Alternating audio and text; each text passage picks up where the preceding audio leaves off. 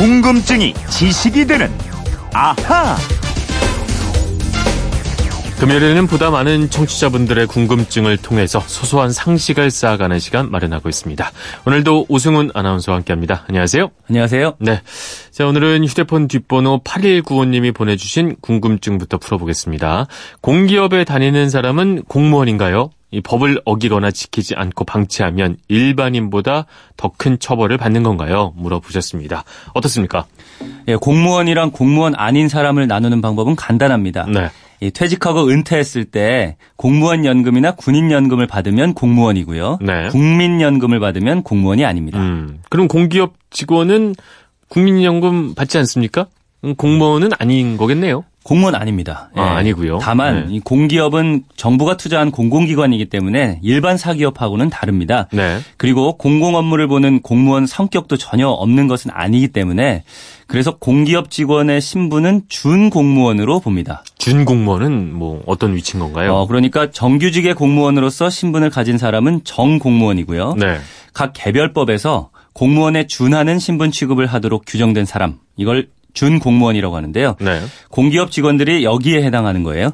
그런데 사실 준공무원은 일반 사기업 직원과 크게 다를 바가 없고요. 네. 다만 공기업의 임직원이 하고 있는 업무와 관련해서 뇌물 등을 받을 때 이때는 공무원을 처벌하는 것처럼 가중 처벌하게 돼 있습니다. 네. 처벌은 공무원과 똑같이 받는다. 이렇게 볼 수가 있을 텐데. 네. 지금 어떤 기업들이 공기업에 속하는 건가요? 음, 상호거에 공사가 붙은 기업들. 네. 예컨대 한국전력공사, 가스공사, 도로공사, LH로 이름을 바꾼 한국토지주택공사 네. 이런 데들이 다 공기업이고요. 공단이 들어간 국민연금공단, 건강보험공단 이것도 공기업입니다. 또 강원랜드, 한국감정원 같은 곳도 공기업입니다. 네. 공적인 일을 하는 기업 이런 개념으로 보면 될 것 같은데. 네. 과거에 이게 공기업이었다가 뭐 민영화 시킨다고 하죠. 민간 사기업으로 변한 것들도 있죠. 그럼요. 이 대표적인 곳이 포스코죠. 네. 과거에 한국통신에서 변신한 KT도 있고요. 또 아직도 담배인상공사로 많이 부르시는 KTNG도 100% 민간 기업입니다. 정부가 가진 주식이 단 한 주도 없는 곳들이고요. 네. 포스코만 해도 외국인 지분이 60%에 가깝고요. 정부 지분은 없습니다. 다만 국민연금이 10%가량 보유해서 최대 주주고요. 네. KT도 비슷해요. 음. KTNG 역시 외국인 지분이 약 54%인데 국민연금과 중소기업은행이 1대 2대 주주입니다. 음, 알겠습니다. 지금 일단 공무원과 준공무원으로 분류되는 공기업 직원의 차이 좀 알아봤는데 네. 공무원에도 종류가 뭐 다양하다고요? 공무원은 여러 가지 기준에 따라서 분류할 수 있는데요. 네. 우선 누가 뽑고 임명하느냐 등에 따라서 국가공무원 그리고 지방공무원으로 구분할 수 있습니다. 네. 국가공무원은 중앙정부가 임명하고 주로 국가의 사무를 담당하는 음. 공무원이고요. 지방공무원은 지방자치단체가 임명하고 지방자치단체에 일을 하는 공무원인데요. 네. 국가공무원은 일반적으로 국가공무원법에 적용을 받고요. 음. 지방공무원은 지방공무원법에 적용을 받습니다. 아, 이름만 다른 게 아니라 적용되는 법까지 다른 거군요. 맞습니다. 그리고 하는 일의 내용이나 임용 자격, 신분 보장 등을 고려해서 네. 경력직 공무원 그리고 특수 경력직 공무원으로 나눌 수 있는데요. 네.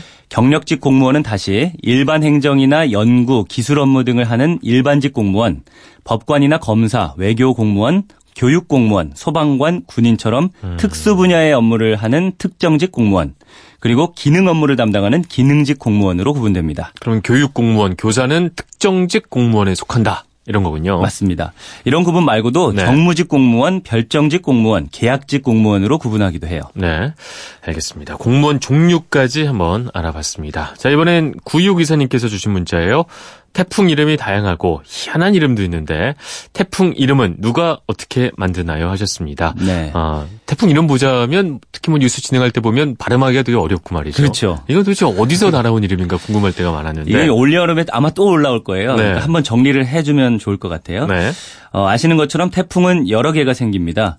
하나가 소멸되면 금방 또 올라오고요. 거의 네. 동시에 만들어지기도 하고 그렇죠. 어, 늦게 태어난 태풍이 더 빠른 속도로 추월해서 올라오기도 하고요. 그렇죠.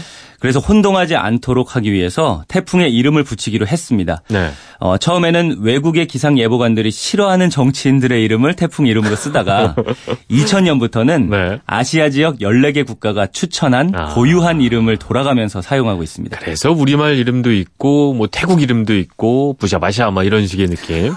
정말 그 삐야 뽀빠 막 이런 느낌 있잖아요. 참 뉴스 할 때 곤란할 때가 예, 많은데. 있는데 그두 개는 다양한 이름들이 없는 거예요, 사실은. 네, 알겠습니다.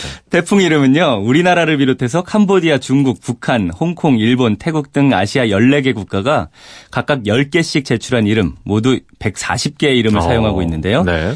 28개씩 한 조로 해서 모두 5개 조가 있고요.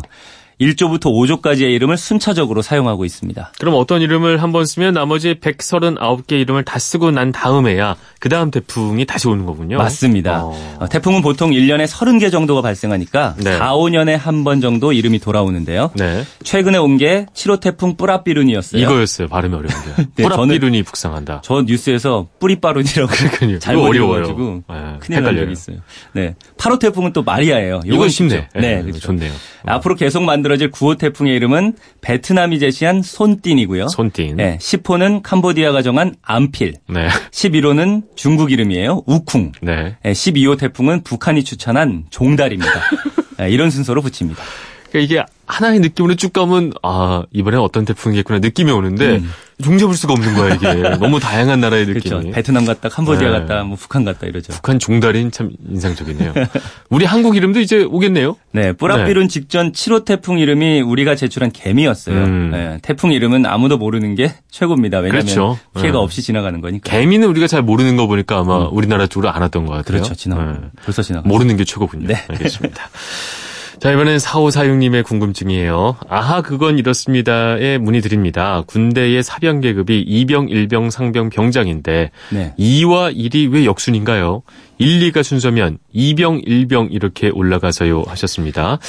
어, 군대 가기 전에 늘 궁금했습니다. 네, 그렇죠? 저도 예전엔 궁금했던 거 같아요. 1병, 2병, 뭐 3병, 4병 이렇게 가야 되는 거 아닌가 싶은데. 요거는 네. 학교 생각하면 쉬울 것 같아요. 네. 학교에서 우리 등수 매길 때 1등, 2등 이렇게 매기잖아요. 네. 1등이 2등보다 높은 거죠. 음. 바로 요겁니다. 그러니까 막대기가 하나니까 1등병, 막대기가 두 개니까 2등병 요게 아니라요. 네. 군대에서 더 일찍 입대하고 계급이 더 높은 병사를 1등병이라고 해요. 네. 그러니까 늦게 들어온 병사가 2등병이 음. 되는 거예요. 그러니까 1등, 1등이 2등. 2등. 보다 높다. 요걸 생각하시면 됩니다. 근데 이게 병사 계급이 그렇게 딱 두 개만 딱 있으면 이해가 쉬운데 네. 일 1등병이면 그 위가 뭐 없어야 되잖아. 근데 위로도 또 있잖아요. 뭐 그렇죠. 상병, 병장 이러니까 아마 그래서 일병이 1등병 같지가 않은 그런 느낌인 것 같아요. 음, 그래서 더 헷갈리실 것 같아요. 네. 이 처음부터 계급이 4개였던 건 아니고요. 처음에는 2개뿐이었다고 해요. 아. 그러니까 해방 이후 1946년 육군의 전신인 국방경비대를 창설할 당시에 우리 군의 계급은 크게 병사, 하사관, 그리고 장교 이렇게 세 등급으로만 구분을 했는데요. 네. 당시에 병사는 2등 병사와 1등 병사 두 개만 있었습니다. 음. 이 명칭이 지금까지 이어지고 있는 겁니다. 아, 그러니까 일단 1등병, 2등병을 만들어 놓고 나서 네. 뭔가 좀 더 군인도 많아지고 체계화를 시켜야 되다 보니까 그 위에 아, 상병, 병장 이런 식으로 생긴 것 같은데 언제부터 맞습니다. 이거는 만들어진 거죠? 요거는 이제 4등급 체계로 공식화된 게 1962년입니다. 네. 이때 병 계급 중에서 상위 계급이라고 해서 막대기가 3개인 계급을 상등병이라고 불렀고요. 네. 막대기 4개는 병들 중에서 가장 우두머리에 음. 속하는 계급이다. 이래서 네. 우두머리 장자를 써서 병장이라고 부르게 된 겁니다. 알겠습니다. 4646님의 궁금증 풀어봤습니다. 다른 분들이 물어보면 잘 이렇게 설명해 줄 수가 있어요. 저도 이거 진짜 궁금했었어요. 네. 아, 알겠습니다. 그러면 여기서 오늘의 앗 이런 것까지는요. 지난주 금요일 이 시간에 여러 명이 버스를 타서 환승을 할 때 카드 할인 받는 방법에 대해서 설명드렸었는데 기억하시죠? 네, 기억합니다. 이때 제가 버스에 다섯 명이 함께 탔는데 중간에 환승할 때는 세 명은 하지 않고 두 명만 환승하려고 한다. 이럴 때에도 카드 한 장으로 할 수 있다. 이렇게 설명을 드렸어요. 네.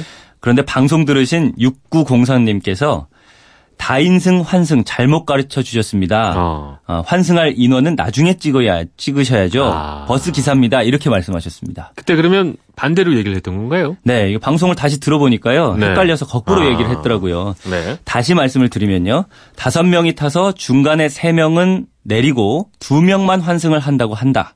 요럴 때는 처음 세 명분 요금을 기사님께 얘기해서 카드를 찍고요. 네. 다시 두 명이요 해서 두명 음. 인원에 대한 카드를 나중에 찍어야 네. 나중에 두 명이 환승할 때는 환승 할인을 받을 수가 있다고 합니다. 네. 이렇게 정정을 해드리겠습니다. 알겠습니다. 음, 버스 운전하시는 6903님 감사하고요. 네, 감사합니다. 또 틀리는 거 있으면 다른 분들도 많이 알려주시기 바랍니다. 네. 저희도 뭐 열심히 준비를 하지만 또 간혹 여러 뭐 실수가 나올 수도 있기 때문에 그때그때마다 우리 청취자분들은 잘 잡아주세요. 음. 저희는 곧장곧장 말씀을 드립니다. 오늘 궁금증 질문 채택된 분들께는 준비한 선물 보내드리겠습니다. 아, 궁금한 거 있을 때 어떻게 하면 될까요? 네, 그건 이렇습니다. 인터넷 게시판이나 MBC 미니 아니면 휴대전화 문자 샵 8001로 보내주시면 됩니다. 문자 보내실 때는 미니는 공짜지만 휴대전화는 짧은 건 50원, 긴 건 100원의 이용료가 있다는 거 알고 계세요? 네, 궁금증이 지식이 되는 아하 오승훈 아나운서였습니다. 고맙습니다. 고맙습니다.